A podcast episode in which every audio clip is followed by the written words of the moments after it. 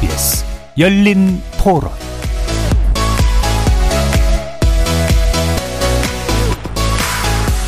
안녕하십니까. KBS 열린 토론 정준희입니다.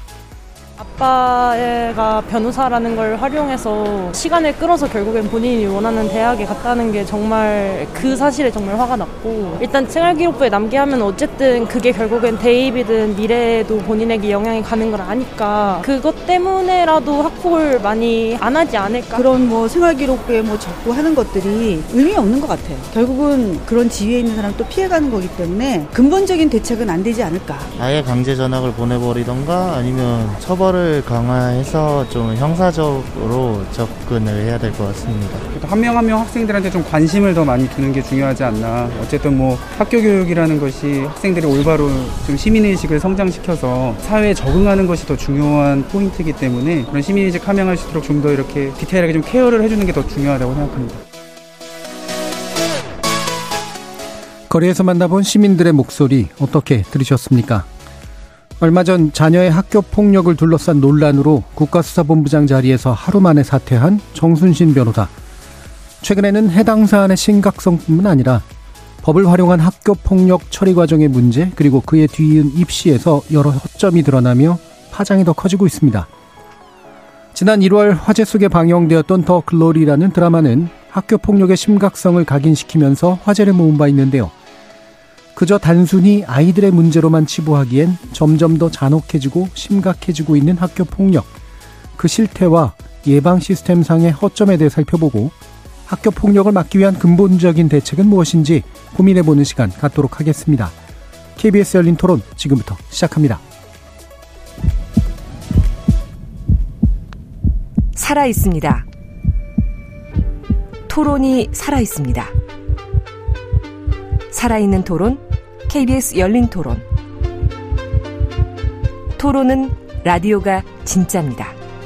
진짜 토론, KBS 열린 토론.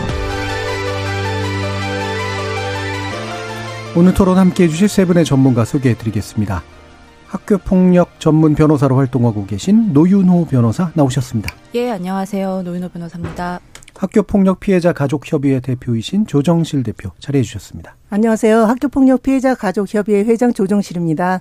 자, 그리고 교사이자 장학사로서 학교폭력에 많은 힘을 써오셨던 최우성 학교폭력 예방연구소장 나오셨습니다. 네, 반갑습니다. 최우성 학폭예방연구소장입니다. 저희 열린 토론 문자로 참여하실 분은 샵 9730으로 의견 남겨주십시오. 단문은 50원, 장문은 100원의 정보 이용료가 붙습니다. KBS 모바일 콩과 유튜브를 통해서 무료로 참여하실 수 있고요. 모바일 콩을 통해서는 보이는 라디오로도 만나실 수 있습니다. 자, 뭐, 이, 더 글로리라는 드라마 이야기 했습니다만, 이게 학교 폭력을 얼마나 현실감 있게 다룬 것이냐, 뭐 찬반도 있었고요. 어, 그런데 최근에 정순신 변호사 사건이 또 터지면서 이 학교 폭력에 관련된 사람들의 큰 관심이 어, 있습니다. 자, 일단 먼저 세 분이 보시기에 우리나라 학교 폭력이 과연 얼마나 단, 어떤 단계에 와 있나, 그리고 그 실태가 어떠한가, 어, 그 진상이 어떠한가라는 부분에 대해서 짧은 어떤 논평을 먼저 좀 들어보고 구체적인 쟁점 이야기 한번 해보도록 하겠습니다. 먼저 노인호 변호사님. 네, 어, 학교 폭력의 양상 변화에 주목할 필요가 있습니다. 네. 이게 이제 제도로 들어오면서 결과가 명확하게 남고 증거가 남는 뭐 물리적인 폭력에서 지금은 좀 어른들의 눈을 피해서 음. 어 비물리적인 폭력 그리고 교묘한 형태로 진화가 되고 있습니다. 그래서 해마다 교육부 실태조사 결과를 보더라도 학교 폭력 유형 발생률의 압도적인 1위는 언어 폭력, 그리고 네. 2위는 따돌림을 차지하고 있습니다. 그런데 문제는 어른들이 이게 왜 학교 폭력이지라고 생각할 정도로 음. 학생들 사이에서는 교묘하게 이루어지고 있다라는 거고 예. 어 예전에는 가해 학생들이 직접 본인이 뭔가 가해를 했다라고 한다면 요즘에는 피해 학생 스스로 뭐 음. 가혹행위를 하도록 시킨다던가 하는 그런 양상으로 변화가 됐다라고 음. 이해하시면 좋겠습니다. 예. 좀 더 이제 물리적인 형태에서 비물리적인 형태로 교묘하고 은폐돼 있는 형태로 어, 나아가고 있다라는 점 지적해 주셨네요. 조정실 대표님 말씀도 한번 들어볼까요? 아, 요즘은 어, 사이버 폭력이 많이 증가하는 걸 볼 수 있고요. 예. 그리고 언어 폭력이 많죠. 그리고 요즘은 초등학생까지 내려와서 오히려 초등학생들이 더 많은 예. 것 같더라고요. 그리고 어 되게 보면 애들이 예전에는 이렇게 보면 학교 폭력하면은 같이 이렇게 뭐 무리를 짓거나 왜 패싸움이라 그러죠. 예. 근데 요즘은 그거보다도 친한 친구 무리 속에서 음. 벌어지는 경우들이 대부분이더라고요. 그리고 요즘 왜 놀이 문화라고들 얘기를 하죠. 네. 그래서 내 친한 친구가 따돌림을 당하거나 당하고 있어도 그 무리 도와주지를 못합니다. 네, 네. 내가 오히려 당할까봐 오히려 어떻게 보면 안도죠. 그래가지고는 그 무리 속에 껴가지고 행동하면서 그러다 보니까 이게 집단화가 돼가지고 네. 집단 따돌림, 집단 폭행들이 많이 벌어지고 있어서 그래서 사고가 날 경우는 아주 크게 다치는 일들이 많은데요.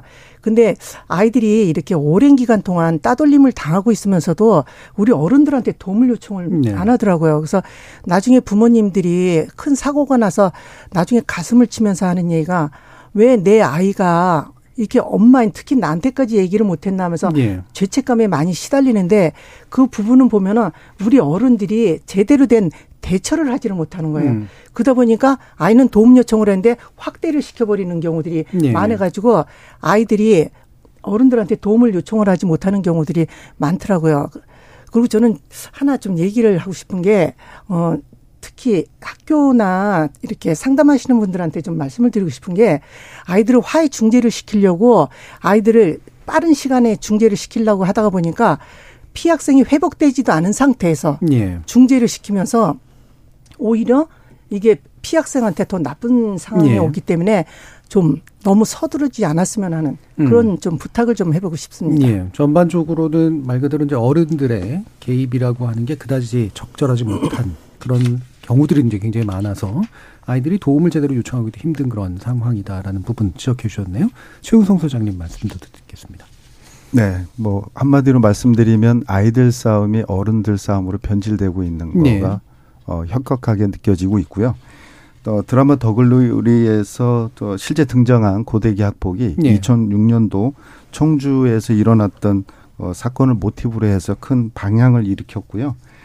어, 학폭들이 이제 대부분은 경미한 사안이지만 예. 이제 드라마에서 등장하는 수위 높은 학폭 건수는 해마다 증가하고 음. 교모해지고 흉폭해지는 것이 제일 문제로 나타나고 있고요. 2020년 3월 이전에는 학폭위가 학교에 존재했었고 그때는 은폐나 은폐된 사건 사고가 많았지만 지금은 학폭 대책 심의위가 교육청으로 이관됐고 신고 건수가 꾸준히 증가하고 있습니다. 예. 그리고 코로나를 저희가 2020년부터 겪었고 2021년까지는 원격 수업을 하면서 잠잠하다가 전면 등교를 한 2022년부터 언어폭력, 신체폭력, 사이버 폭력이 지속적으로 증가하는 추세가 있고요. 아이들이 사이버 공간을 경험함으로써 익명성을 가장한 신종 수법들의 예. 어플, 딥페이크나 뭐 익명 질문하는 단체방에서 뒷담화하는 형태로 양태가 많이 형태가 변질이 됐고 또 학폭의 정의가 너무 넓습니다. 예. 학교 안만 있는 게 아니라 뭐 학교 밖, 그 사이버 공간까지도 포함하다 보니까 종류도 많아지고 유형도 점점 다양해지고 있습니다. 예. 그러니까 학교 폭력이라는 게 학교라는 공간 안에서 일어나는 물리적인 폭력뿐만이 아니라 학교에 연계된 다양한 어떤 비물리적인 폭력까지도 포괄하다 보니 생기는 또 문제도 좀 있겠네요. 네, 맞습니다. 포괄해야만 하기도 하고요. 자, 그러면 방금 이제 최우성 소장님께서 이제 말씀을 주셨는데 이렇게 뭔가 이제 물리적인 것을 비물리적으로 변하는데 그게 수위는 외로도 높아진다라는 그런 표현을 쓰셨는데 이게 수위가 높다라는 게 좀 어떤 정도로 좀 이해해야 될까요? 최 소장님. 주로 이제 그 우리가 장난이나 갈등이나 오해 같이 예. 뭐 간단하게 밀, 밀거나 아니면 이렇게 째려보거나 음. 뭐 시선 폭력이라고 하는데 음. 이런 간단하거나 종이를 말아서 던졌을 때 맞, 맞는 경우 예. 아니면 물을 뭐 쏟는 경우부터 이제 그 익명성을 가장한 단체 대화방에서 언어적인 성희롱을 하는 행위까지 음. 또 얼굴에다가 이제 모자이크 밑에 나체를 막 붙여가지고 네. 신종 디페이크 기술을 활용하는 음. 부분도 있고요. 익명 질문방에서 그 아이를 특정하지는 못하게 이제 익명성 뒤에 숨어서 네. 어, 우리 반 아이나 다른 학교 학생을 특정하는 가해자가 이제 거기에서 계속 어, 뒷담화 명예훼손을 하고 예. 그러다 보니까 이게 아이들이 이제 그 중에서 아주 교묘해지고 흉폭해지면서 따돌리다 보니까 너무 정, 어, 명예훼손도 되지만 힘들어하고 있다. 음. 어, 계속 또 이제 킥보드 있지 않습니까? 킥보드의 계정을 친구한테 해서 킥보드 셔틀이라는 말도 네. 있거든요. 대신 그 킥보드를 돈 안 내고 타고 다니는 거죠. 음. 그만큼 계속 수법이 다양해지고 있습니다. 예. 그러니까 이렇게 뭐 갈취나 괴롭힘 같은 거 이런 것들은 이제 언뜻 이해가 되고 뭐 디페이크나 이런 것들은 이제 보시지 못한 분들은 잘 모르겠지만 어쨌든 결국은 집단 안에서 이제 명예가 훼손되면서 심각한 어떤 심리적 상처를 입게 되는 그런 일들까지 있을 텐데 이게 이제 사실은 뭐 구체적으로 묘사하고 싶지는 않습니다만 물리적 폭력이 아니라 그냥 언뜻 하면은 이제 이해가 되지만 경험하지 못한 일들이 사례로 보여지지 않으면 이게 얼마나 심각한지 음. 잘 모르는 것들도 되게 많을 것 같아요. 어떤 부분도 혹시 또 얘기해 주실 수 있을까요? 어. 또그 심각성 부분에서 좀 말씀을 예. 드리면 다른 유형의 학교 폭력에 사이버 폭력이 수반되는 경우가 많습니다. 음. 그래서 어, 뭐, 예를 들어, 지금 더 글로리 드라마 이야기가 나왔으니까, 만약에 뭐, 고데기로 이렇게 어, 상해를 가하는 그런 행위가 실제로 있었다 라고 한다면 그 예전의 학교 폭력 같은 경우에는 그 순간으로 그냥 끝이 네, 났다면 네. 지금은 가해 학생들이 그 장면을 동영상으로 음. 촬영을 합니다. 그래서 이거를 이제 사이버상에 올려버리고 그러면 불특정 다수의 이제 학생들이 그걸 보고 그렇게 되면 피해 학생은 더 수치심을 느끼고 음. 좌절하게 되고 이 화면이 도대체 어디까지 전파되는지조차 모르는 피해를 입는 경우가 많아서 네. 어 이런 사이버 폭력이 같이 수반되는 경우 가 음. 더 많은 피해를 입히고 심각성이 가중된다라고 예. 말씀드릴 수 있겠습니다. 예, 물리적으로 한번 끝나는 게 아니라 영원히 박제돼 버리고 하는. 네. 예. 그래서 이게 사실은 자기가 잘못한 게 아님에도 불구하고 자기가 마치 되게 어 뭐랄까 이런 놀림이나 받는 네. 그런 바보 같은 사람이 돼버리고 마는 자 이런 것들 참 심각한 것 같은데 혹시 조 대표님은 또 어떤 부분 얘기해 주실 까 있을까? 어, 지금 학교 폭력은 수위가 점점 높아지면서 사실 예. 잔혹해지고 있거든요. 근데 대기 보면 그 문제들이 보면은 아이들이 가학생들이 자신의 행동이 행위에 대해서 두려움이 없어요. 네. 그리고 피해자가 어떤 고통을 당하는지를 모르기 때문에 이게 더하다고 생각을 하는데요. 근데 현재 저는 우리나라에서 너무 미성년자다 해서 너무 음. 손방망이 처벌하지 않나? 음. 그래서 저는 좀 그런 거에도 좀 문제점을 음. 얘기를 해보고 싶은데요. 요즘 아이들 되게 영악해요. 예. 그래서 잘 알아요. 그래가지고 자기가 법정 미성년자고 그리고 촉법소년이라서 처벌되지 않는다는 거를 아이들이 되게 알더라고요. 그래서 아이들이 하는 얘기가 어 나는 어리기 때문에 처벌되지 않아. 그래가지고 그러다 보니까 어린 무법, 무법자라고 표현할까요? 네. 그래서 더 전, 잔혹한 범죄에 가담하는 일이 반복되기 때문에 학교 폭력들이 점점 이렇게 잔혹해지고 예, 예. 점점 더 많아지지 않나 좀 저는 그렇게 예. 생각을 합니다. 그러니까 작심하고 가해하고 예, 자신의 어떤 위치를 좀 활용하는 이제 이런 일들도 있다. 어, 저희가 이제 뭐 그 촉법 소년 관련된 문제는 또 제 예전에 그 열린 토론에서 많이 다뤘었는데요. 뭐 이게 오늘 본 그 론은 아니니까 어, 이 구체적인 어떤 내용들에 대해서 좀 더 짚어봤으면 좋겠는데 최근 다시 이제 이 논란을 불러일으킨 게 정순신 변호사 사건이잖아요. 이 자녀의 학교 폭력 사건이 이제 과연 어느 정도의 심각한 수준인 거냐. 우리들이 이제 분노는 당연히 하는데 이게 일반적인 것들에 비해서 더 심각한 거냐. 아니면 흔히 있는 일이냐. 이런 것들도 한번 짚어보면 좋을 것 같아요. 노인호 변호사님 말씀 주실까요? 네, 어, 처음에 이 사건을 기사로 접했을 때는 언어폭력으로 강제전화까지 나왔다라는 점에서 좀 의아하다라고 네. 생각을 했습니다. 그래서 언어폭력은 이제 일회성으로 그치는 경우도 많고 아무래도 이제 물리적인 폭력은 아니다 보니까 강제전화까지 가지 않는 경우가 있는데 음. 어, 그렇다고 해서 언어 폭력은 무조건 강제 전학을 가지 않는다라는 거는 아닙니다. 네. 뭐 언어의 수위 정도라든지 두 학생의 관계라든지 음. 그리고 얼마나 지속적으로 이게 반복이 됐는지 이런 부분을 종합해서 이제 가해 학생에 대한 적용 기준에 따라서 분리의 필요성이 인정된다라고 하면 이제 강제 전학이 인정이 되는데 판결문을 보니까 좀 이해가 가더라고요. 예. 그러니까 목격 학생들의 진술에 의하면 뭐 셀 수가 없을 정도였다라고 음. 표현을 하고 그 언어 바, 그 언어 수위에 있어서도 외모 비하적인 발언도 많고 음. 그리고 또 결정적으로 보니까 어 가해 학생 측에서 반성하지 않는다 하는 부분 그리고 피해 회복을 위해서 노력하지 않았다 하는 부분들이 종합적으로 반영이 돼서 강제 전학 처분이 내려진 거다 보니까 이게 아주 이례적이다라고 보기에는 어렵다는 의견입니다. 예. 그래서 그 판결문이나 이런 데서 이제 구체적으로 드러난 양상들을 보면 이게 강도나 지속성, 그다음에 반성하지 않는 어떤 모습들, 어, 이런 것들이 이제 아마 눈에 띄게 보여서 좀 심각한 수준이라고 판단하실 수 있을 것 같은데 어, 뭐 이렇게들 이제 지적해 주셨지만 지금 같은 이런 양상들이 어, 이게 이제 흔히 이런 문제를 다뤄보면 옛날에 이런 거 경험하셨던 분들은 선생님한테도 맨날 맞고 주변 애들하고 맨날 싸움하고 이러던 세대 분들 같은 경우엔 그게 옳은 일은 아니지만 그때는 더 심했던 것 같은데 라고 생각하시는 분들도 혹시 있을 것 같아요. 이게 이제 점점 심해지고 있다라고 얘기할 수 있는 건지 아니면 이제 드러났기 때문에 이제 그런 건지 요즘에 민감도가 높여서 그런 건지 이런 거에 대한 판단도 좀 필요할 것 같은데 어, 일단 최영선 소장님 어떻게 보십니까? 어, 지금 이제 그 학폭의 수위가 이제 잔혹해지는 이유를 살펴보면 과거에 비해서 이제 아까 말씀드린 것처럼 학폭 신고 건수는 증가하고 있고 네. 과거에는 이제 피해자들이 신고에 대한 두려움이 많았잖아요. 근데 지금은 각종 매스컴에서 네. 학폭 미투나 아니 학폭 소재 드라마로 피해자들이 용기를 낸 측면들이 많고요. 음. 학폭 예방 교육을 주기적으로 하다 보니까 신고 건수가 자연스럽게 증가하고 있고요. 네. 피해자들이 이제 장난 오해 갈등으로 받아주다 보니까 가해자들이 가해 행위를 좀 망각해서 음. 서, 선을 넘어서는 경우가 많습니다. 그리고 언어적인 성희롱으로 피해자가 받아주다 보니까 수위 높은 어, 성희롱, 언어적 성희롱으로 또 나아가 성폭행으로 비하하는 경우도 발생합니다. 잔혹해지는 측면에서는 집단을 이룬 폭력에서 음.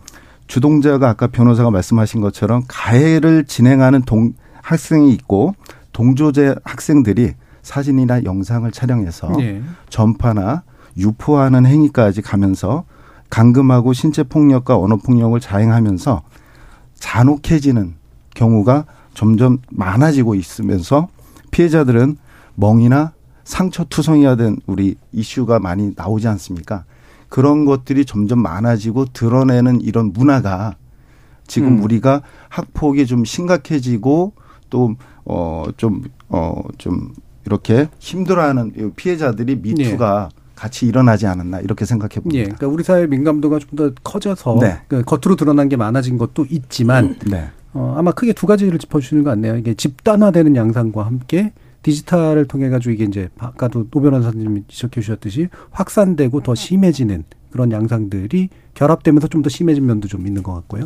혹시 조 대표님은 어떤 부분들 왜 이렇게 되고 있나 어, 예. 음, 질문이. 예. 그러면 어 바로 이제 노민호 변호사님이 보시기에 그러니까 심해지고 있다라는 판단에 대해서 어떻게 보세요? 어 물론 사안별로 예. 어, 심해진 경우들도 있지만 저는 음. 그 심해진 사안들은 과거보다 뭐 폭등했다라고 좀 생각하고 있지는 않습니다. 그래서 예. 어 이제 대중들은 학교 폭력 접수된 신고 건수 에만 초점을 맞춰서 학교 폭력 사건이 더 늘어났다라는 음. 식으로 이제 받아들이시지만 저는 오히려 신고 건수가 늘어난 점에 대해서는 긍정적으로 바라보고 예, 예. 있거든요. 음. 그러니까 학생들이 민감성을 가졌고 예민해졌고 피해 그 피해 학생의 부모님들도 오히려 애들 싸움이라고 생각하셨던 부모님들 인식도 이제 개선이 되면서 오히려 더 좀 이게 공론화가 돼야 된다. 라는 공감대가 형성이 됐기 때문에 음. 저는 오히려 신고 건수 자체만 봤을 때는 긍정적인 측면이 있다라고 봅니다. 다만 어 사안의 경중을 따져서 살펴본다면 음. 아주 심각한 학교 폭력 사안에 대해서 보다 적극적으로 대처할 수 있는 방안이 이제 부족하다 보니까 예. 반복되고 집단화되고 심각한 학교 폭력에 대해서는 좀 더 적극적인 개입과 뭐 사후적인 관리와 이런 부분이 필요하다라는 의견을 드리고 싶습니다. 예. 그래서 이제 제도가 더 뭐 만들어지다 보니까 이제 확실히 이제 양 겉으로 드러나는 면들도 분명히 좀 있는 것 같은데 이 제도가 구체적으로 어떤 건지를 그 경험해 보지도 못하신 분들은 많이 또 모르잖아요. 일단 최우승 소장님이 또 이 부분에 대해서 오랫동안 이제 천착해 오셨으니까 현재 어떤 식으로 이제 제도가 구축되어 왔는지를 좀 간단히 설명해 주실 수 있을까요? 어, 이 학교 폭력 예방법이 이제 그 2004년부터 어, 발의가 돼서 진행이 되고 있고 매년 이제 어, 법 개정이 되거나 시행령이 개정되면서 어, 거의 이제 지금 현재는 누더기법이라고 하거든요. 예. 이제 시대에 따라서 뭔가 이슈가 됐을 때 어, 분리 조치나 아니면 그 우리 긴급 조치나 다양한 것들이 이제 첨가되면서 우리 학생과 보호자 모두를 만족시켜 주기가 참 어려운 음. 구조입니다. 음. 저희가 이제 아까 말씀드린 것처럼 2020년 3월부터 교육청으로 학폭위가 이관이 돼서 예. 이관된 목적은 그 학교에 있던 그 학폭위가 전문성이 많이 부족하다.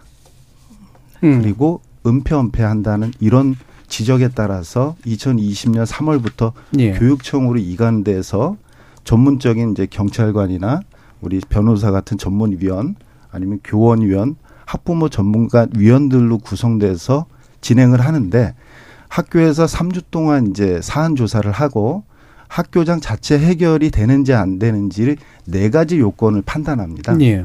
2주 이상의 진단서가 제출되어 있는지 여부를 보고요. 그다음에 재산상 손해가 있는지 여부를 확인하고 지속성이 있는지 보복성이 있는지를 보고 예. 그게 없을 경우에는 보호자한테 물어보거든요. 학교장 자체로 종결해도 되냐. 근데 보호자가 동의하지 않으면 교육청 심의 요청을 하게 돼 있습니다. 예. 그러면 교육청에서는 4주 이내에 학폭 심의위를 개최하게 됩니다. 음. 그러면 3주 플러스 4주니까 7주 동안 피해 학생이든 가해 학생이든 고통스러운 부분을 계속 두 달 정도를 참아야 되는 부분이 발생하고요. 예.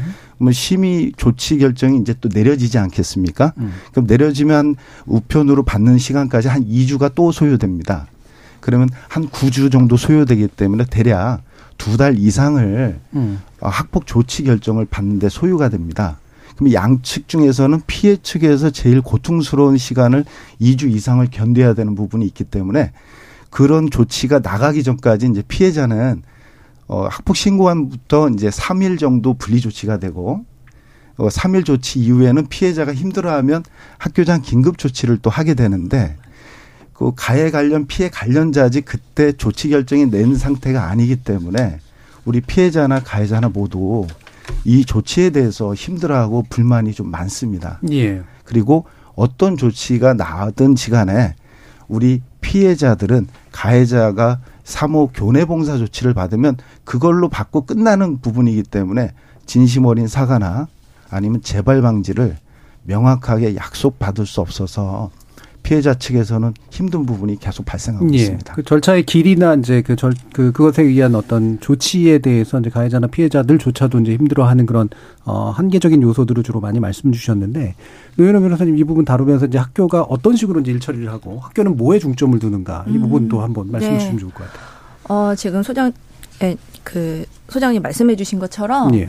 어, 20년도에 이제 교육지원청은 그 판단하는 음. 학교폭력 대책 심의위원회 역할을 하고 예. 학교는 이제 사안 조사를 통해서 사실관계 확인을 합니다. 음. 그런데 이제 좀 아쉬운 부분이 있다라고 한다면 학교가 전문 조사 인력은 아니잖아요. 그러다 보니까 부모님들도 이 부분에 대한 불신이 생기고 음. 사실관계 확인이 제대로 되지 않아서 결국 그거에 대한 불이익은 증거 불충분이라는 피해 학생에게 피해로 돌아갈 수밖에 없는 부분이거든요. 예.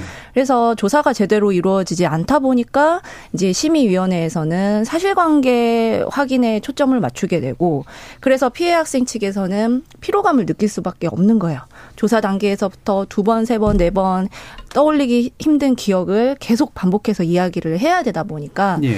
그래서 원래 이 학교폭력 예방법의 목적은 피해 학생 보호와 가해 학생 선도라는 목적인데 어느 순간부터 사실관계 확인에 좀 치우쳐지는 게 아닌가 음. 하는 아쉬움이 있습니다. 그리고 덧붙여서 좀 절차 부분에서 말씀을 드리면 어 소장님께서는 이제 학교 단계에서 예. 그리고 이제 심의위원회까지 절차를 상세하게 말씀을 해주셨고 어 피해 학생 측에서 또 다른 방법으로는 경찰에 신고를 할수 음. 있는 방법이 있습니다. 그래서 경찰에서도 보호 조치를 마련을 하고 있는데 어 경찰 내부에서는 원스톱 지원 센터라고 해서 피해 학생 지원 제도가 마련이 되어 음. 있습니다. 예. 그래서 만약에 신변 보호 요청을 한다 하면은 뭐 스마트워치를 제공하기도 음. 하고 뭐 순찰을 강화하기도 하고 그리고 일주일에 한 번씩 피해 학생에게 어 안부 확인을 하면서 어떻게 생활하고 있는지 음. 이런 좀 관리가 이루어지고 있다 보니까 이런 크게 어, 두 가지 절차가 있다. 그리고 음. 이런 보호를 받을 수 있다라는 거를 알아주셨으면 좋겠습니다. 네. 그러니까 학교를 거쳐서 이제 교육청까지 연결되는 한, 한 가지 루트가 있고, 바로 이제 경찰에게 얘기해서 경찰이 보호 조치를 어느 정도 해주는 그런 식의 방식이 있고, 그럼 경찰은 학교하고는 어떤 방식으로 문제를 해결합니까? 학교에서는 이제 수사 단계에서 예. 어, 협조 공문을 보내가지고 학교에서 사안 조사했던 내용을 참조를 하기는 하지만 이 절차는 완전히 별개이기 때문에 예. 어, 경찰은 경찰이 독립적으로 또 조사를 하게 됩니다.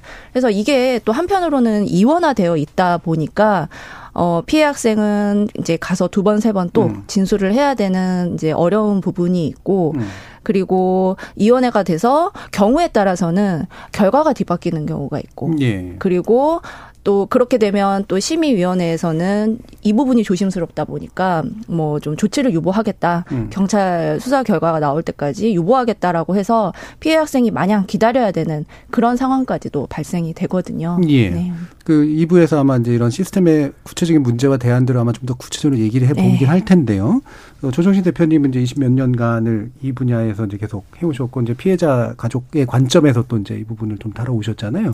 아예 제도가 없었던 상태에서 나름대로 제도가 있는 것들을 순차적으로 또 경험해 오셨을 텐데 쭉 해오신 것들에서 어떤 느낌들을 좀 가시냐 한번 여쭤볼까요? 아, 저희는 일단 학폭위에서 심의위원회로 예관되면서 문제점이 이제 외부 민간 위원들이 3분의 1 들어가기로 했는데 예. 근데 일단은 어, 외부 위원들이 사실 경찰이나 의사들 네. 오기 쉽지 않거든요. 음, 음. 그러다 보니까 여전히 전하고 변한 거는 없다고 생각이 드는 거예요. 네. 그런 것도 있고 그리고 어 저희는 이 피해자 부모님들이 참 불만이 많고 이게 사실 심의위원회도 분노들이 만 이렇게 부추기는 경우가 대부분인데요. 사실 1호 조치 서면 사과는 거기 내용들 보면요 거의 자기 변명만 해놓는 거예요. 근데 거기에 보니 이게 혹시라도 나중에 증거 자료가 될까봐 아예 잘못을 인정하지 않고 형식적인 사과를 하기 때문에 오히려 또 저희 피해자들의 분노만 부추기는 경우들이 있고요. 그리고 이거를 또 피, 서면 사과를 받아도 피해자들한테 전달할 적에 이게 그대로 가기 때문에 내용들이 좀 보고 걸러지는 것도 아니고 그대로 하니까 아이들한테 상처도 많고요. 그리고 교내 봉사나 사회 봉사 사실 두세 시간, 아, 보통 두 시간에서 네 시간 정도 하는데요.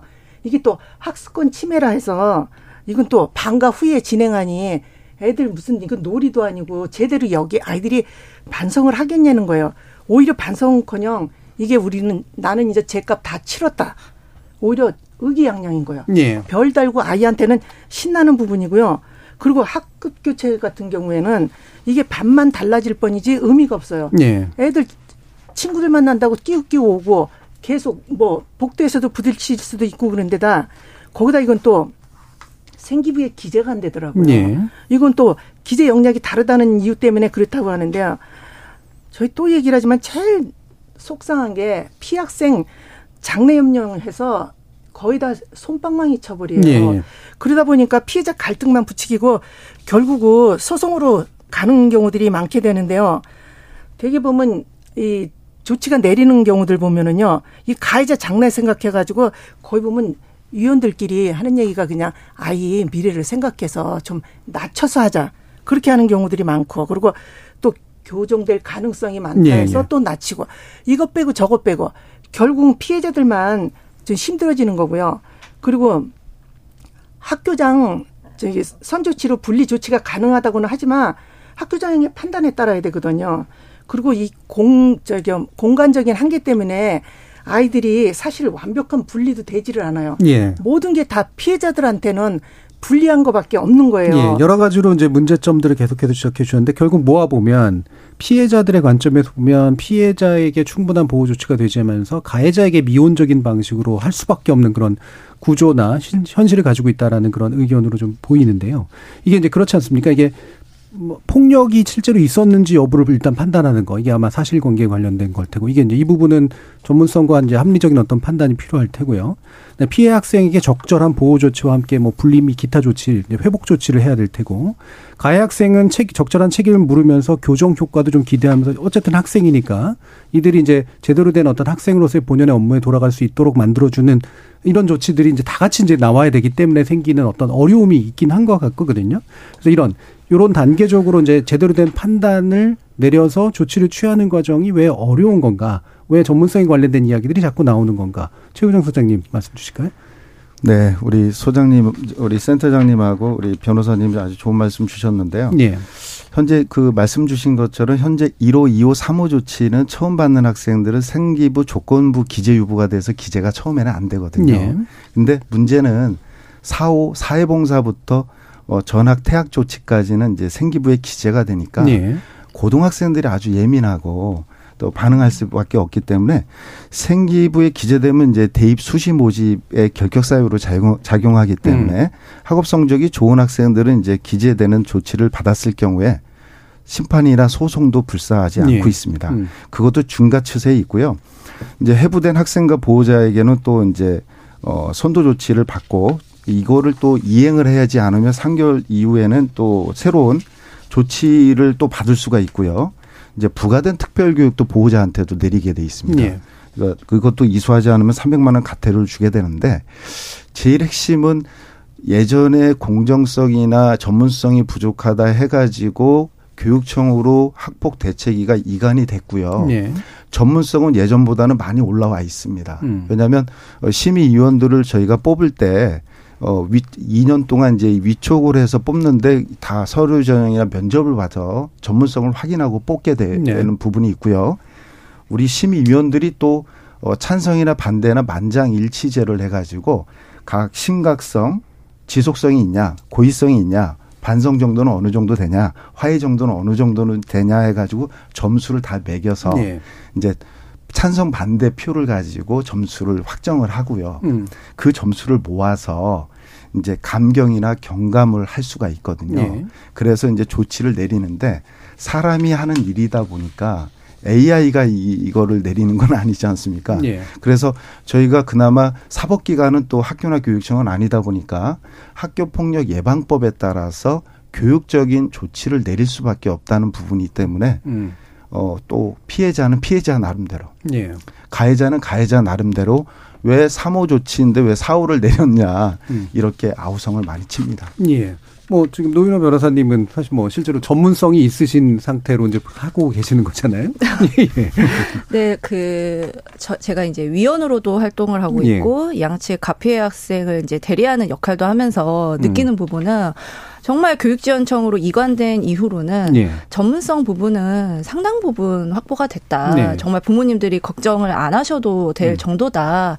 라는 거예요. 그리고 과거에는 워낙 이제 행정상의 절차상 하자가 많아서 이제 부모님들이 그걸 가지고 취소를 그 취소 소송을 하는 경우들이 많이 있었는데 지금은 이제 교육지원청에서 진행하다 보니까 그런 부분도 상당 부분 해소가 됐고 그래서 과거에는 어 이렇게 가해 학생 측이 잘못 판단을 했다고 행정 소송을 했을 때 음.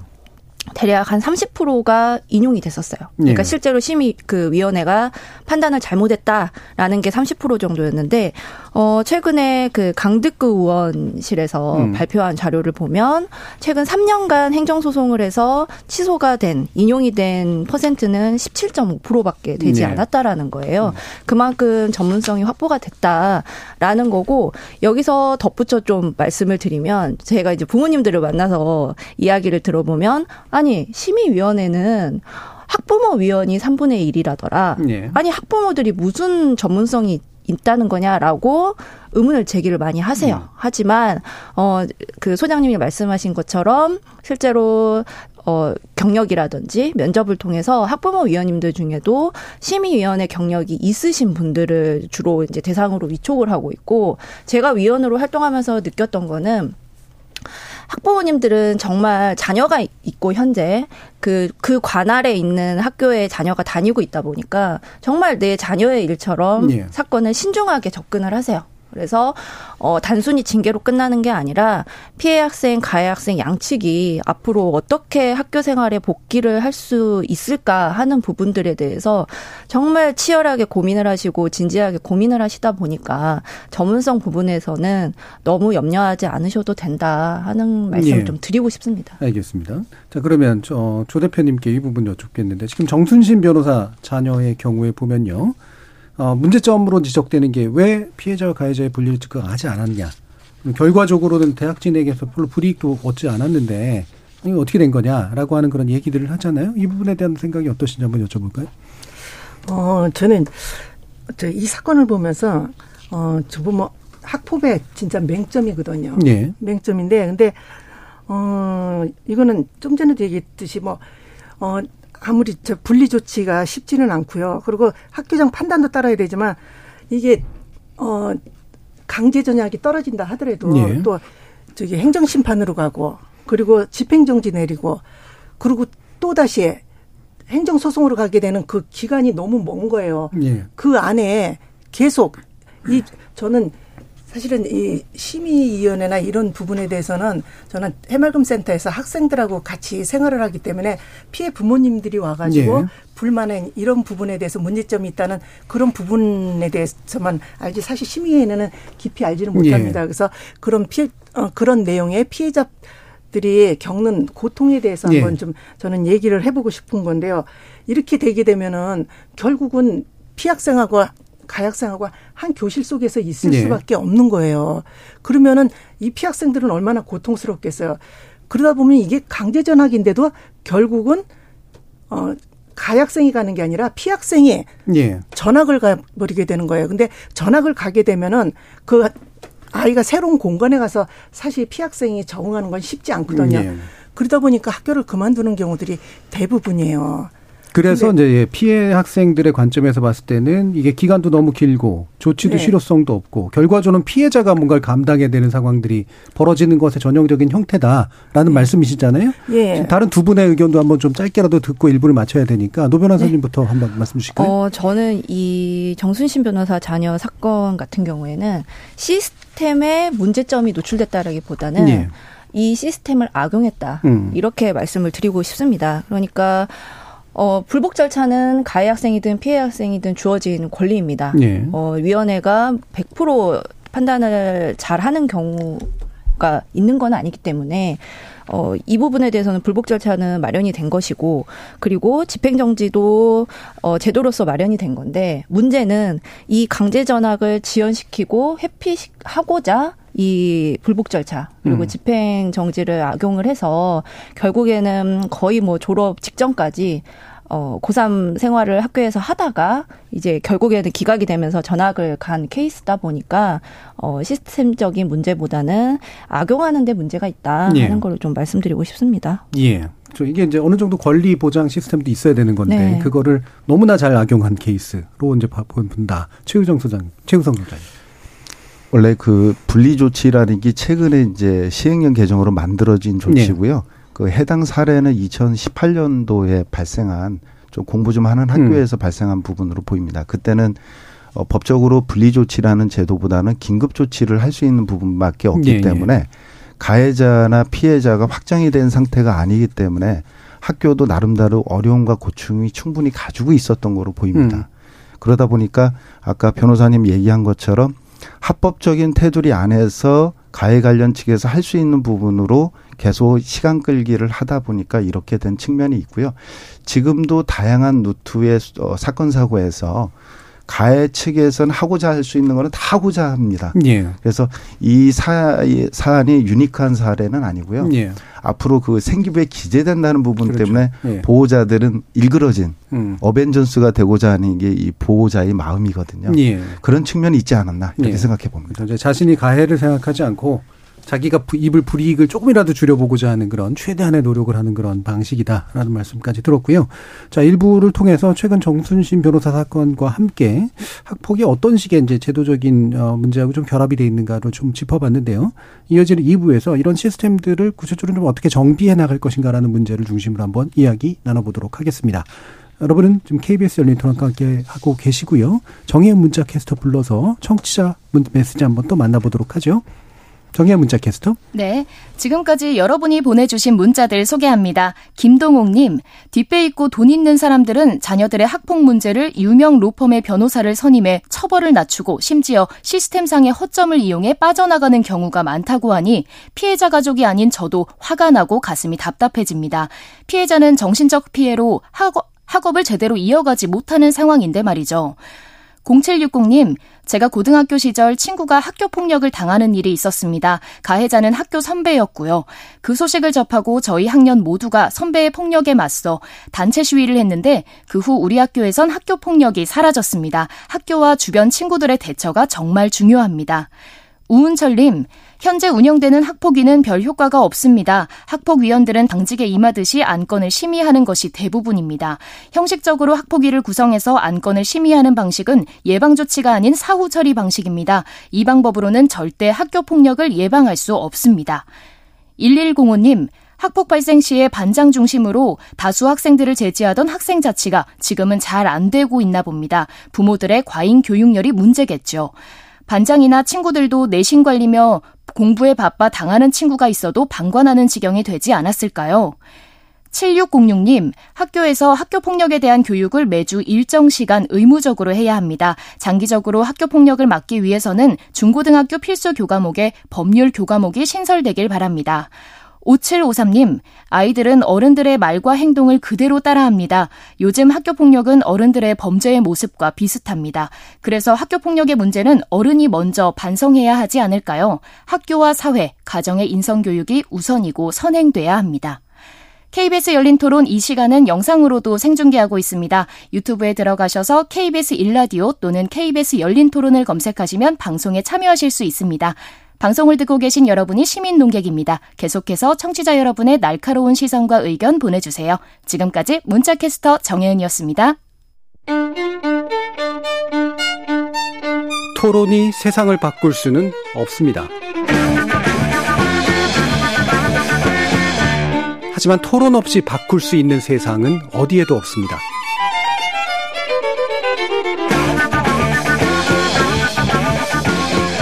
세상의 선한 변화를 갈망하는 당신. 정답이 아니라 질문의 힘을 믿는 당신.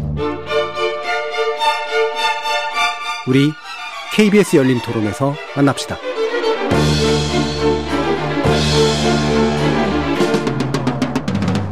KBS 열린 토론 학교 폭력의 심각성과 관련 시스템의 문제에 대해서 이야기 나누고 있는데요. 조정실 학교 폭력 피해자 가족 협의회장, 최우성 학교 폭력 예방 연구소장 그리고 노윤호 변호사 세 분과 함께 하고 있습니다. 자, 일부 마무리해서 이제 정순신 변호사 사건 결국 이제 시스템에 악용한 사실 이제 법을 또 되게 잘 아는 사람이기 때문에 이제 이게 가능한 거고 자신의 권리를 적극적으로 이제 추구한 그런 경우라고 이제 볼 수가 있겠죠. 아까 이제 그 기각 아, 인용되는 케이스 이렇게 소송으로 갔을 때 이게 한 17% 정도니까 처분이 합당했다라고 보이는 게 대다수를 차지하는 이제 그런 경우이긴 한데 이게 이제 결과적으로 자신이 원하는 것을 얻는 것 이전에 시간을 끄는 방식을 쓴 거잖아요 이번에는 노현우 변호사님 보시기에 이런 경우들이 어느 정도나 좀 되는지 어, 실제로 빈번하게 예. 일어나고 있습니다. 그래서 뭐 특히나 이제 전학이라든지 이런 중징계 처분 같은 경우에는 음. 어, 질 거를 알면서도 예. 이게 학교 폭력에 해당된다라는 거를 부모님이 알면서도 일단은 지연시키기 위해서 뭐 음. 뭐 졸업하면 그만이겠지라는 생각으로 어 이렇게 소송전을 끌고 가는 경우들이 많이 있고 그 그런 부분을 이제 교육지원청에서도 알고 있기 때문에 어 뭐 고등학교에서 아, 대학을 이미 졸업해 버린 상황에서는 어쩔 수 없지만 예. 초등학교 중학교에서 사건을 끌어가지고 상급 학교를 진학을 했다고 하더라도 음. 기각이 된 경우에는 반드시 이행을 하도록 음. 하고 있어서 이 지연시키기 위한 소송전이 이제는 의미가 없다라는 거를 가해 학생들 부모님이 좀 아셨으면 좋겠습니다. 예. 근데 이번 정순치 변호사 케이스는 이게 성공한 거 아닌가요? 그렇죠. 고등학생이니까 예. 아 이제 성공을 했다기보다 예. 어 고3까지 끌고 갔다가 음. 대법원까지 갔지만 음. 어 결국에는 기각이 돼서 이제 뭐 전학을 갔다라고 음. 뭐 이야기를 들었거든요. 예, 예. 그래서 결국에는 뭐 성공한 건 아니죠. 음. 음. 그러니까 의도한 것. 예를 들면 네, 그러니까. 지연을 시켜서 충분히 네, 그렇죠, 그렇죠. 뭐, 뭐 손해를 좀덜 보는. 예. 네, 뭐 여기가 이제 명문고다 보니까 예. 여기서 교육받을 수 있는 혜택은 음. 전부 받고 그리고 전학을 가겠다라고 했다면 음. 그런 점에서는 일정 부분 뭐 의도한 바를 예, 음. 달성했다라고 음. 볼 수도 있겠죠. 예. 예. 그럼 조성신 대표님 이게 아까 소송으로 결국 가게 된다. 뭐 이렇게 소송해서 지연시키고 어 자신의 목적한 바를 그런 식으로 간접적으로 이루는 그런 경우들 어 보신 사례라든가 문제점을 지적하고 싶으시다면 어떤 걸까요? 아, 저도 이런 사례, 어, 사례를 많이 봤는데요.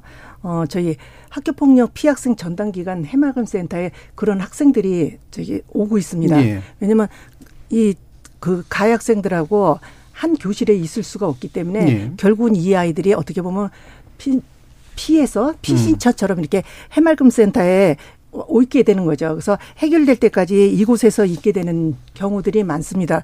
근데 또 요즘은 또 한편으로는 또 하나 많아지는 게 서로 가학생 측에서 쌍방폭행으로 거는 경우들이 많습니다. 네, 네. 그러니까 결국은 이게 생기부에 기재가 될까봐 겁이 나니까 그거를 갖다 쌍방으로 몰아가지고 하는데 요즘은 저희는 이게 피해자로서 보면 참 안타까운 부분이 피학생들이 일단은 거기에 걸려들지 않으려면요.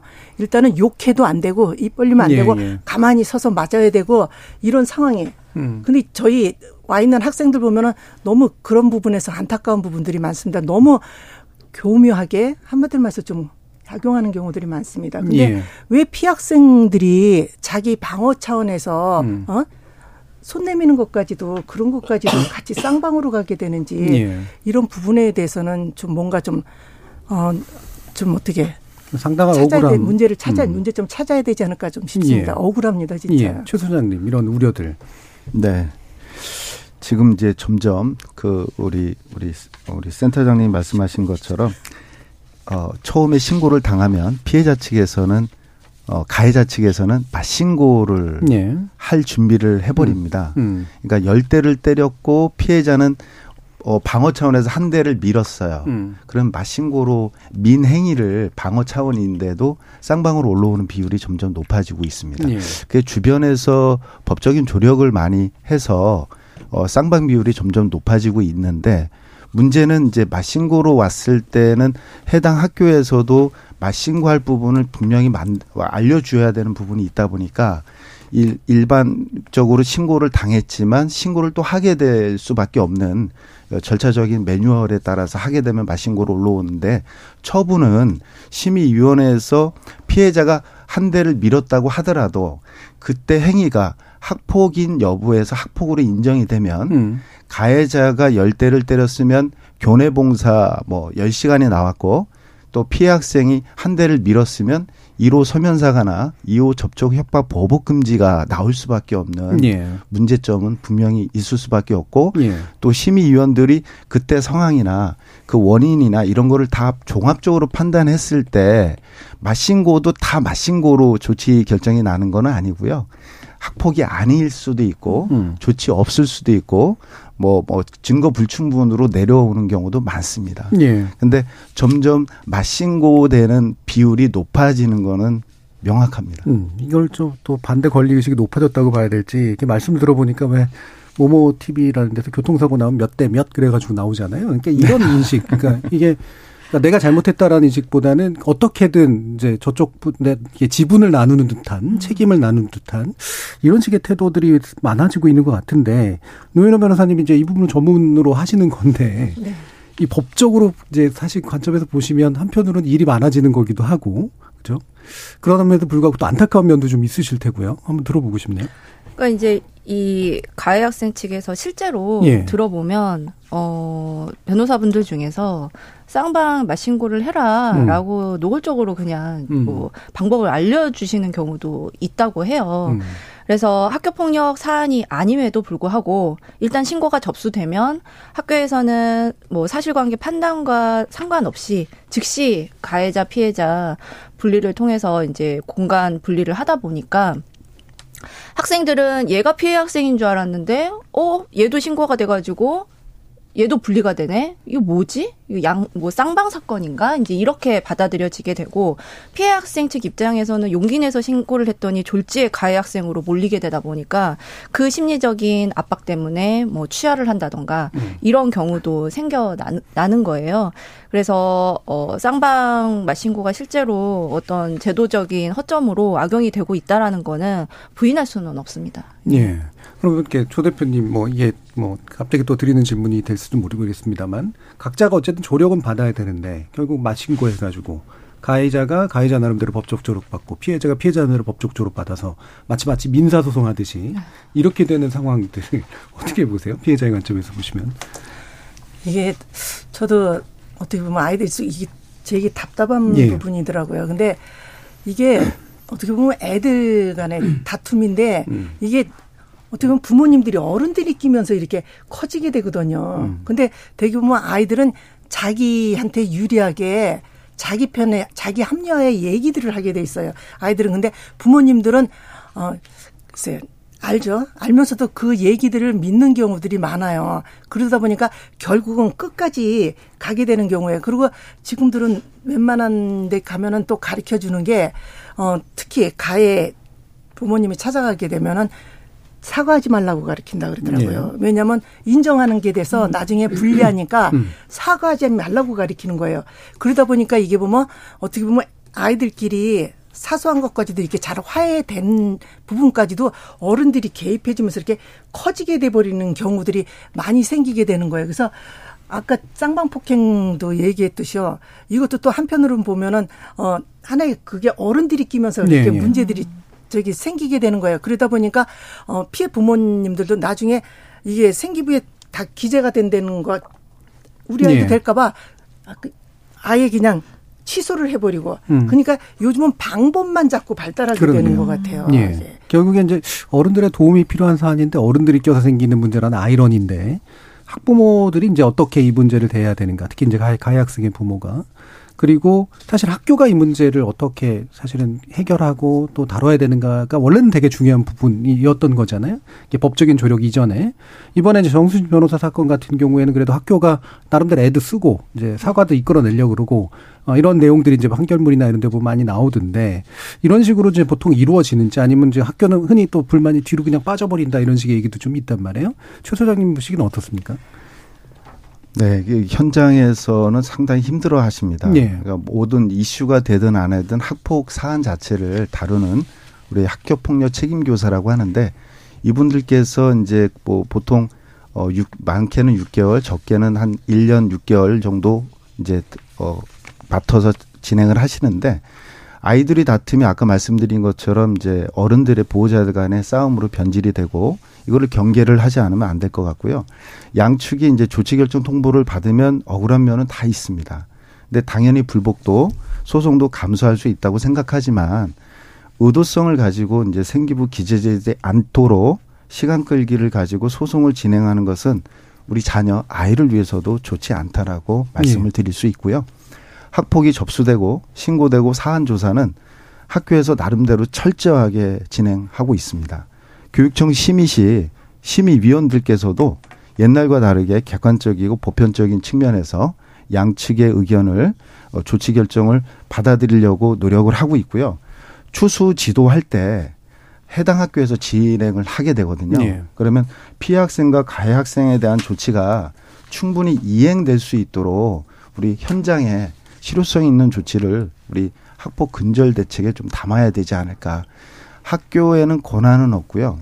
책임이 좀 네. 잔뜩 네. 들어 있다 음. 보니까 선생님들은 그 매뉴얼 절차에 따라서 하다 보니까 사무적인 어 보호자를 음. 학생을 그 사안 조사를 하다 보니까 또 보호자나 학생이 받는 쪽에서는 선생님들이 너무 정이 없는 거 아닌가 네. 이렇게 혹자는 얘기를 하시는데 음. 실제적으로 선생님들이 너무 업무가 어렵다 보니까 너무 가도 안 되고 음. 부족해도 안 되다 보니까 매뉴얼의 절차에 대해서 음. 진행할 수밖에 없다는 부분도 말씀을 드릴 수밖에 없겠습니다. 네, 예, 저는 이제 양측 부모님들을 자주 이제 네. 접하다 보니까 이 부분에서 말씀을 드리면 부모님들이 좀 학교에 대한 불신을 내려놓으셨으면 좋겠어요. 음, 음. 그러니까 부, 뭐 선생님이 어느 한쪽 학생이 어떤 뭐 나쁜 감정이 있어서 뭐 화해를 이끌어내려고 하고 반성과 사과를 어 이야기하는 게 아닌데 피해 학생 측에서는 간혹 가다가 어 선생님이 왜 이렇게 화해를 유도하지? 은폐하려고 하는 거 아닌가? 네. 이렇게 또 의문을 가지시고 가해 학생 측에서는 왜 사과를 하라고 하는가? 음. 왜 우리 애를 가해 학생 취급하냐? 학폭위도 가기 전에 이런 식으로 해서 선생님이 적극적으로 나서고 싶어도 못하는 경우도 발생을 하거든요. 그래서 이런 부분에서 이제 선생님들도 권한이 없다 보니까 말씀하신 것처럼 매뉴얼대로밖에 할 수 없다 보니 최소한 학교 선생님들께 이 가해 학생 반성과 사과 그리고 하해적인 측면에서는 좀 재량권도 부여를 하고 어 좀 책임에서 자유로울 수 있도록 권한을 줬으면 하는 음. 그런 바람이 있습니다. 예. 그러니까 뭐 제대로만 된다면 사실 학교가 교육 기능을 최대한 하고 나머지 것들은 그걸 뒷받침하는 정도 역할이면 되는데 그걸 못 믿다 보니까 사실 네. 바깥 제도들이 이제 커져버리는 그런 상황들이 생긴 거잖아요. 그래도 어쨌든 제도적인 대안들은 이제 모색은 하긴 돼야 할 텐데 현재 그 학교 폭력 대응 방안에 관련해서 이제 서면 사과, 피해 학생에 대한 접촉 금지, 학급 교체 이게 이제 현재 진행이 되고 있는 그런 아그 조치인데 이 부분에 대해서 이제 헌법 소원이 제기가 됐다가 헌법재판소에서는 이게 이제 합헌 결정을 지금 낸 상태입니다. 이 부분에 대해서도 이제 반응이 좀 엇갈리고 있는데요. 관련된 내용들을 한번 좀 더 그 논의를 해볼까. 이게 실제로 어 이제 헌법재판소 뭐 판결이니까 어, 결정이니까 뭐 이 부분 받아들이는 건 당연히 맞지만 혹시라도 짚어주실 부분이 있는지 한번 얘기를 나눠보죠. 최 소장님 먼저 말씀해 주실까요?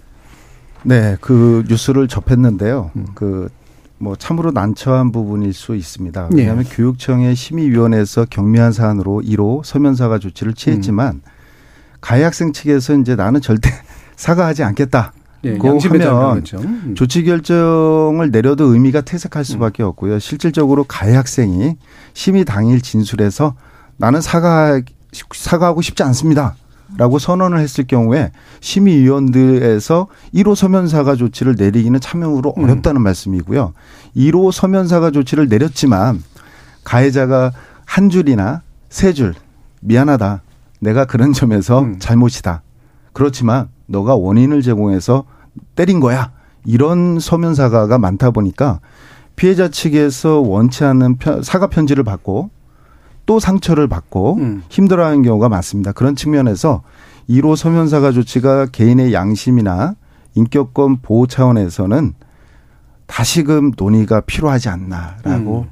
생각을 해봅니다. 네, 그러니까 서면 사과가 실효성도 없고 네. 사실상 뭔가 이렇게 제대로 된 사과를 받기도 이제 어려운 상태고. 어렵습니다. 예. 어, 이게, 그런데 합헌은 일단 나와 있는 상태고요. 네.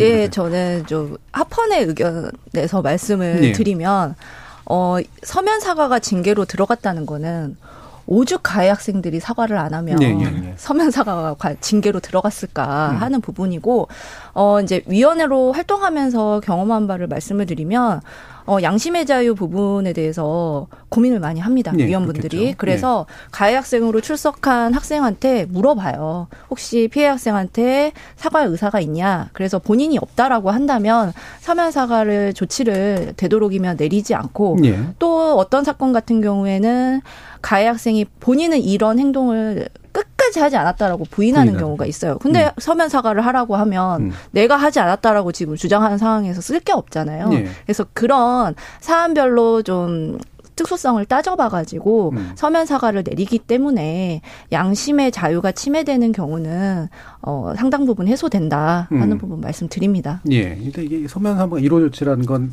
비교적 경미한 네. 조치라는 네. 거잖아요. 근데 또 받아들이는 사람은 굉장히 센 조치로 받아들일 수도 있는 거고 그 갭이라는 게 어떻게 좀 해결돼야 되는가라는 문제는 분명히 있는 것 같은데 그리고 또 피해자 관점에서 한번 또 말씀을 들어볼까요? 이런 식의 조정식 대표님.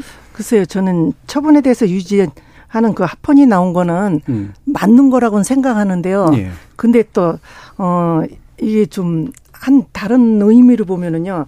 사실 이게 어 지금 서면 사과가 무슨 큰 의미가 있을까 하는 생각은 좀 들어요. 이게 대개 보면 그 서면 사과에 보면 내용들이 보면 진심들이 없어요. 예. 거의 보면 그냥 잘못했다. 자기의 잘못에 대한 부분은 쓰지 않아요. 음. 어? 반성에 대한 부분은 쓰지를 않는단 말이에요. 근데 이 사과라는 거는 자기 자신의 행동에 대한 반성이 전제돼야 되는 거거든요. 근데 자시 자기 자신의 잘못을 인정하지 않는 사과가 무슨 의미가 있냐는 거예요. 그리고 피해 회복에도 전혀 도움이 되지 않는다고 생각을 하거든요. 예. 그래서 좀 저는 더 저 극단적으로 좀 나가다 보면 이러다 보니까 결국은 나중에 법적 소송으로 가는 게 이런 것들을 거치면서 점점 극대화가 되는 거예요. 예. 피해 부모님들 모든 문제 어 문제 제기는 처음에는 피해 부모님들이 시작을 하는 거거든요. 음. 근데 이게 바로 피해 자들이 원하는 거는 정말 진심 어린 사과예요. 네. 근데 그게 안 되는 거예요. 근데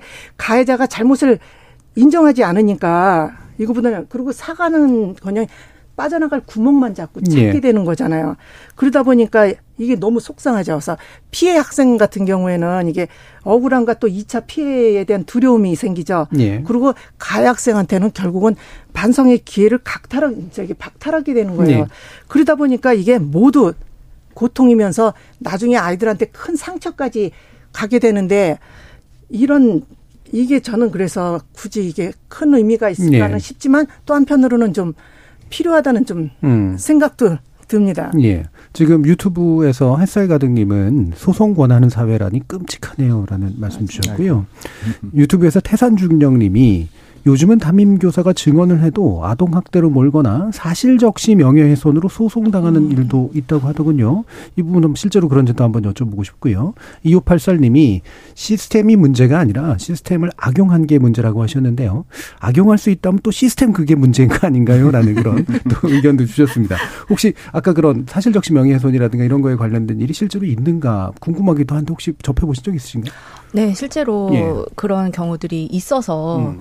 담임 선생님이 소극적으로 대처할 수밖에 없고 예. 그리고 이제 담임 선생님은 이 피해 학생 측에서 상담을 와서 어 이런 학교 폭력 신고 제도가 있습니다라고 음. 알려줬을 뿐인데 가해 학생 부모님이 오해를 해가지고 피해 그 담임 선생님이 우리 아이를 미워해서 신고를 부추겼다. 음. 이런 식으로까지 아동학대로 신고가 되는 케이스들도 있었습니다. 음. 그러니까는 누누이 말씀드리지만 학교에서는 소극적으로 대처할 수밖에 없다는 거고 그래서 교육적인 측면에서 무조건 뭐 가해 학생, 피해 학생 이렇게 구분 짓는 게 아니라 학교에 재량권을 부여하고 교육적인 측면을 10분 활용을 해서 음. 정말 가해 학생 측에서도 잘못한 부분이 있다면 바로 어, 잘못 인정하고 용서를 구하고 사과를 하고 그렇게 하면 피해 학생 네. 측에서도 네. 마음이 풀려가지고 실제 학교장 자체 종결이라고 해서 음. 학폭기까지 가지 않고 종결되는 경우도 거의 한 뭐 60% 정도 네. 차지를 하거든요. 음. 그래서 그런 부분에서 어 정말 문제는 부모님들의 그런 태도에도 문제가 있다. 네. 그러니 내 자녀의 잘못한 부분에 대해서는 좀 수용할 줄 아는 음. 그런 자세가 필요하다라는 말씀 드립니다. 예. 아, 저는 이거 사실적시 명예훼손에 대해서 좀 얘기를 하는데요. 요즘 이런 문제들이 부모님들이 많이 호소를 해가서 잠깐 좀 얘기를 해보겠는데요. 이 피학생들이 가학생은 학교를 버젓이 다니잖아요. 근데 자기는 학교를 못 다니고 떠나오고 자퇴하고 그런 상황이니 이게 얼마나 네. 억울해요. 그러니까 그 분노를 참지를 못하니까 인터넷에다가 올리는 거예요. 예. 특히 학폭 미투 음. 터지면서 유명 연예인들 사과하고 막 가라앉고 그러는 거 보니까 애들이 신나게 그걸 올리면서요. 예. 그 문제들이 그래서 명예훼손으로다가 무고죄로다가 걸려드는 경우들이 많아가지고 음. 지금 부모님들이 이런 부분에 대해서 되게 고통스러워하고 계십니다. 예. 사실 이 사실적 신명에서는 이게 좀 안 좋은 법령으로 좀 존속되는 측면도 네, 있는데 이거는 정말 어떻게 보면 예. 피해자들한테는 예, 사실 피해자들이 그렇게라도 분노를 자기 표출하고 호소할 수도 없다는 거. 예. 이거 사실은 있는 대로 얘기해 자기는 그만큼 고통을 당했는데 오히려 또 역으로다가 또 본인이 또 가해자가 되고 피해를 입게 되는 그런 경우들도 있어서 음. 저는 이게 좀 사라졌으면 좋겠습니다. 예. 그럼 최 변호, 아, 저, 최 소장님께 이 부분 여쭐 텐데요. 그러니까 2012년에 이제 처음 관련 법률이 제정된 후로 이제 지금 상황이 좀 많이 바뀌었는데 그래서 아까도 뭐 어떤 분이 의견 주셨습니다. 막 악용될 시스템이 문제가 아니냐라고 말씀을 주셔서 뭔가를 좀 변화시킨다면 어떤 부분들을 좀 지적해 주실 수 있을까? 네. 일단 두, 두 분이 대화 나눈 거에 이제, 음. 어, 어, 조금 양념을 치자면 예. 그러니까 온전하게 피해자는 온전한 피해자만 나중까지도 음. 어 뭔가 가해적인 요소가 없다는 게 참 너무 힘든 시절입니다. 네. 음. 어 무엇보다 이제 교육부에서 근절 대책이 3월 말까지 만들 것으로 네. 보입니다. 실효성 있는 대책이 절실한데요.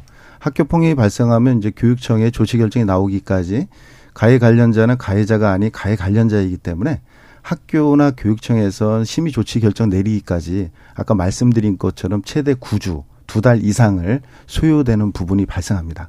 그에 따라서 피해 관련 학생 측은 분리 조치는 어 최대 3일만 할 수밖에 없고 피해 학생 측이 학교장한테 요청했을 때만 긴급 조치를 내릴 수 있는 부분입니다. 네. 이런 점에서 학교가 너무나 어 권한은 없고 책임만 많아서 어렵고 힘든 부분이 있기 때문에 학교 폭력 업무 담당자인 책임 교사의 처우 개선이 진짜 필요하다. 음. 책임 교사는 어 보직 수당도 못 받습니다. 심지어 6개월마다 1년마다 바뀌는 기피 업무이다 보니까 별다른 혜택이 없습니다. 책임 교사 보직 수당을 좀 신설해서 선생님한테 좀 힘을 실어줬으면 좋겠고요. 음.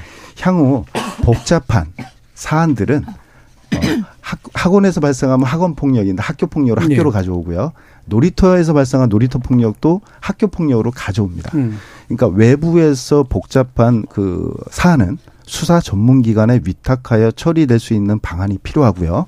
또한 피해자들이 학교에 가해 관련자나 어, 가해자 조치를 받은 학생이 있어서 어려움을 겪고 학교 가길 두려워한 피해자들이 많습니다. 예. 그 피해자들을 온전하게 회복되면서 학교에 나갈 수 있도록 피해 학생을 위한 학습권도 보호해주면서 우리 아이들이 통학형이든 기숙형으로 대한교육시설에서 온전히 상처와 트라우마를 치유할 수 있는 음. 그런 기관들이 우리 시도별로 좀 많이 생겨야 되는 거가 어, 이 근절 대책에 반드시 들어가야 되지 않을까라고 생각을 합니다. 예. 자, 다른 두 분께도 시간이 다 돼서 1분 정도씩 그럼 마무리로 보충 발언 듣도록 하죠. 조정신 네. 대표님. 저는 지금 또 대책이 만들어진다 그러는데요. 대책 새로운 대책 만들기보다는 어 기존에 있는 대책 부좀 어떻게 예. 저 그거를 좀 어, 어떻게 보면 보완해서 활용하는 게 더 낫지 않을까 싶은데요. 근데 대책이 만들어지면 뭐 하나요? 어 제대로 어? 집행이 안 된다. 아, 집행이 되지 않으면 그리고 음. 미국 판권 좀 강화하고 좀 점검 좀 하고 집중하는 데 좀 필요하다고 생각하고요. 예방 교육 진짜 학생들 이거 체감할 교육이 되고 있는지 이런 것 좀 살펴봤으면 좋겠고요. 아니면은 어떤 방식으로 보완돼야 하는지 그런 것좀좀 찾았으면 좋겠고요. 그리고 학폭 전담 기간 안내조차도 이루어지지 않고 있어요. 이런 부분도 좀 체크해 주시면 좋겠고요. 피해자 재원은 제대로 이루어지고 있는지, 가해자 교화 선도는 올바르게 진행되고 있는지, 이런 대책들이 잘 시행되고 있는지 점검이 더 필요하다고 생각을 하고요. 그리고 지금 최근 이슈가 되고 있는 학교 폭력 사안들 보면서 현재 학폭들의 맹점이 여실히 드러나고 있는데요. 여기에 대한 보완에 대한 필요성이 느껴지고요. 그리고 저는 지금 이번 저기 사건으로 전부 저기 온 지금 나라가 지금 분노하고 들끓고 있는데요. 네. 이번에 사건의 피해자가 지금 어떤 삶을 살아가고 있는지 전혀 거기에 대한 관심이 없는 것 같습니다. 알겠습니다. 그리고 자, 왜 노변... 이런 상황이 벌어지는지 좀 거기서 찾아야지 네. 사실 그 안에서 좀 대책이 예. 마련돼야 된다. 노변호사님도 마무리 예, 짧게 이야기를 하겠습니다. 음. 교육부에서 어, 수시뿐만 아니라 정시까지 불이익을 주겠다라고 음. 하는데 어, 개인적으로는 너무 가해 학생에게 불이익을 주는 부분만 초점이 맞춰져 있지 피해 학생에 대한 초점은 부족하다. 그래서 어, 학교에 재량권을 부여해서 관계 회복적인 측면 그리고 피해자 치유에 좀 제도 개선이 필요하다라는 거고 조사도 교육지원청에서 뭐 전문 인력을 학교에 투입할 수 있는 그런 제도 마련이라든지 그리고 제도와 절차의 부분에 대한 학부모님들의 불신을 해소할 수 있는 그런 대책 마련이 필요하다라고 생각합니다. 예, 오늘 KBS KBS 열린 토론은 학교 폭력 관련해서 어, 새로운 좀 뭐 우리의 자세를 한번 되짚어보는 그런 시간을 마련했는데요. 오늘 함께 해 주신 세 분 최우성 학교폭력 예방연구소장, 노윤호 변호사, 그리고 조정실 학교폭력 피해자 가족협의회 회장 세 분 모두 수고하셨습니다. 감사합니다.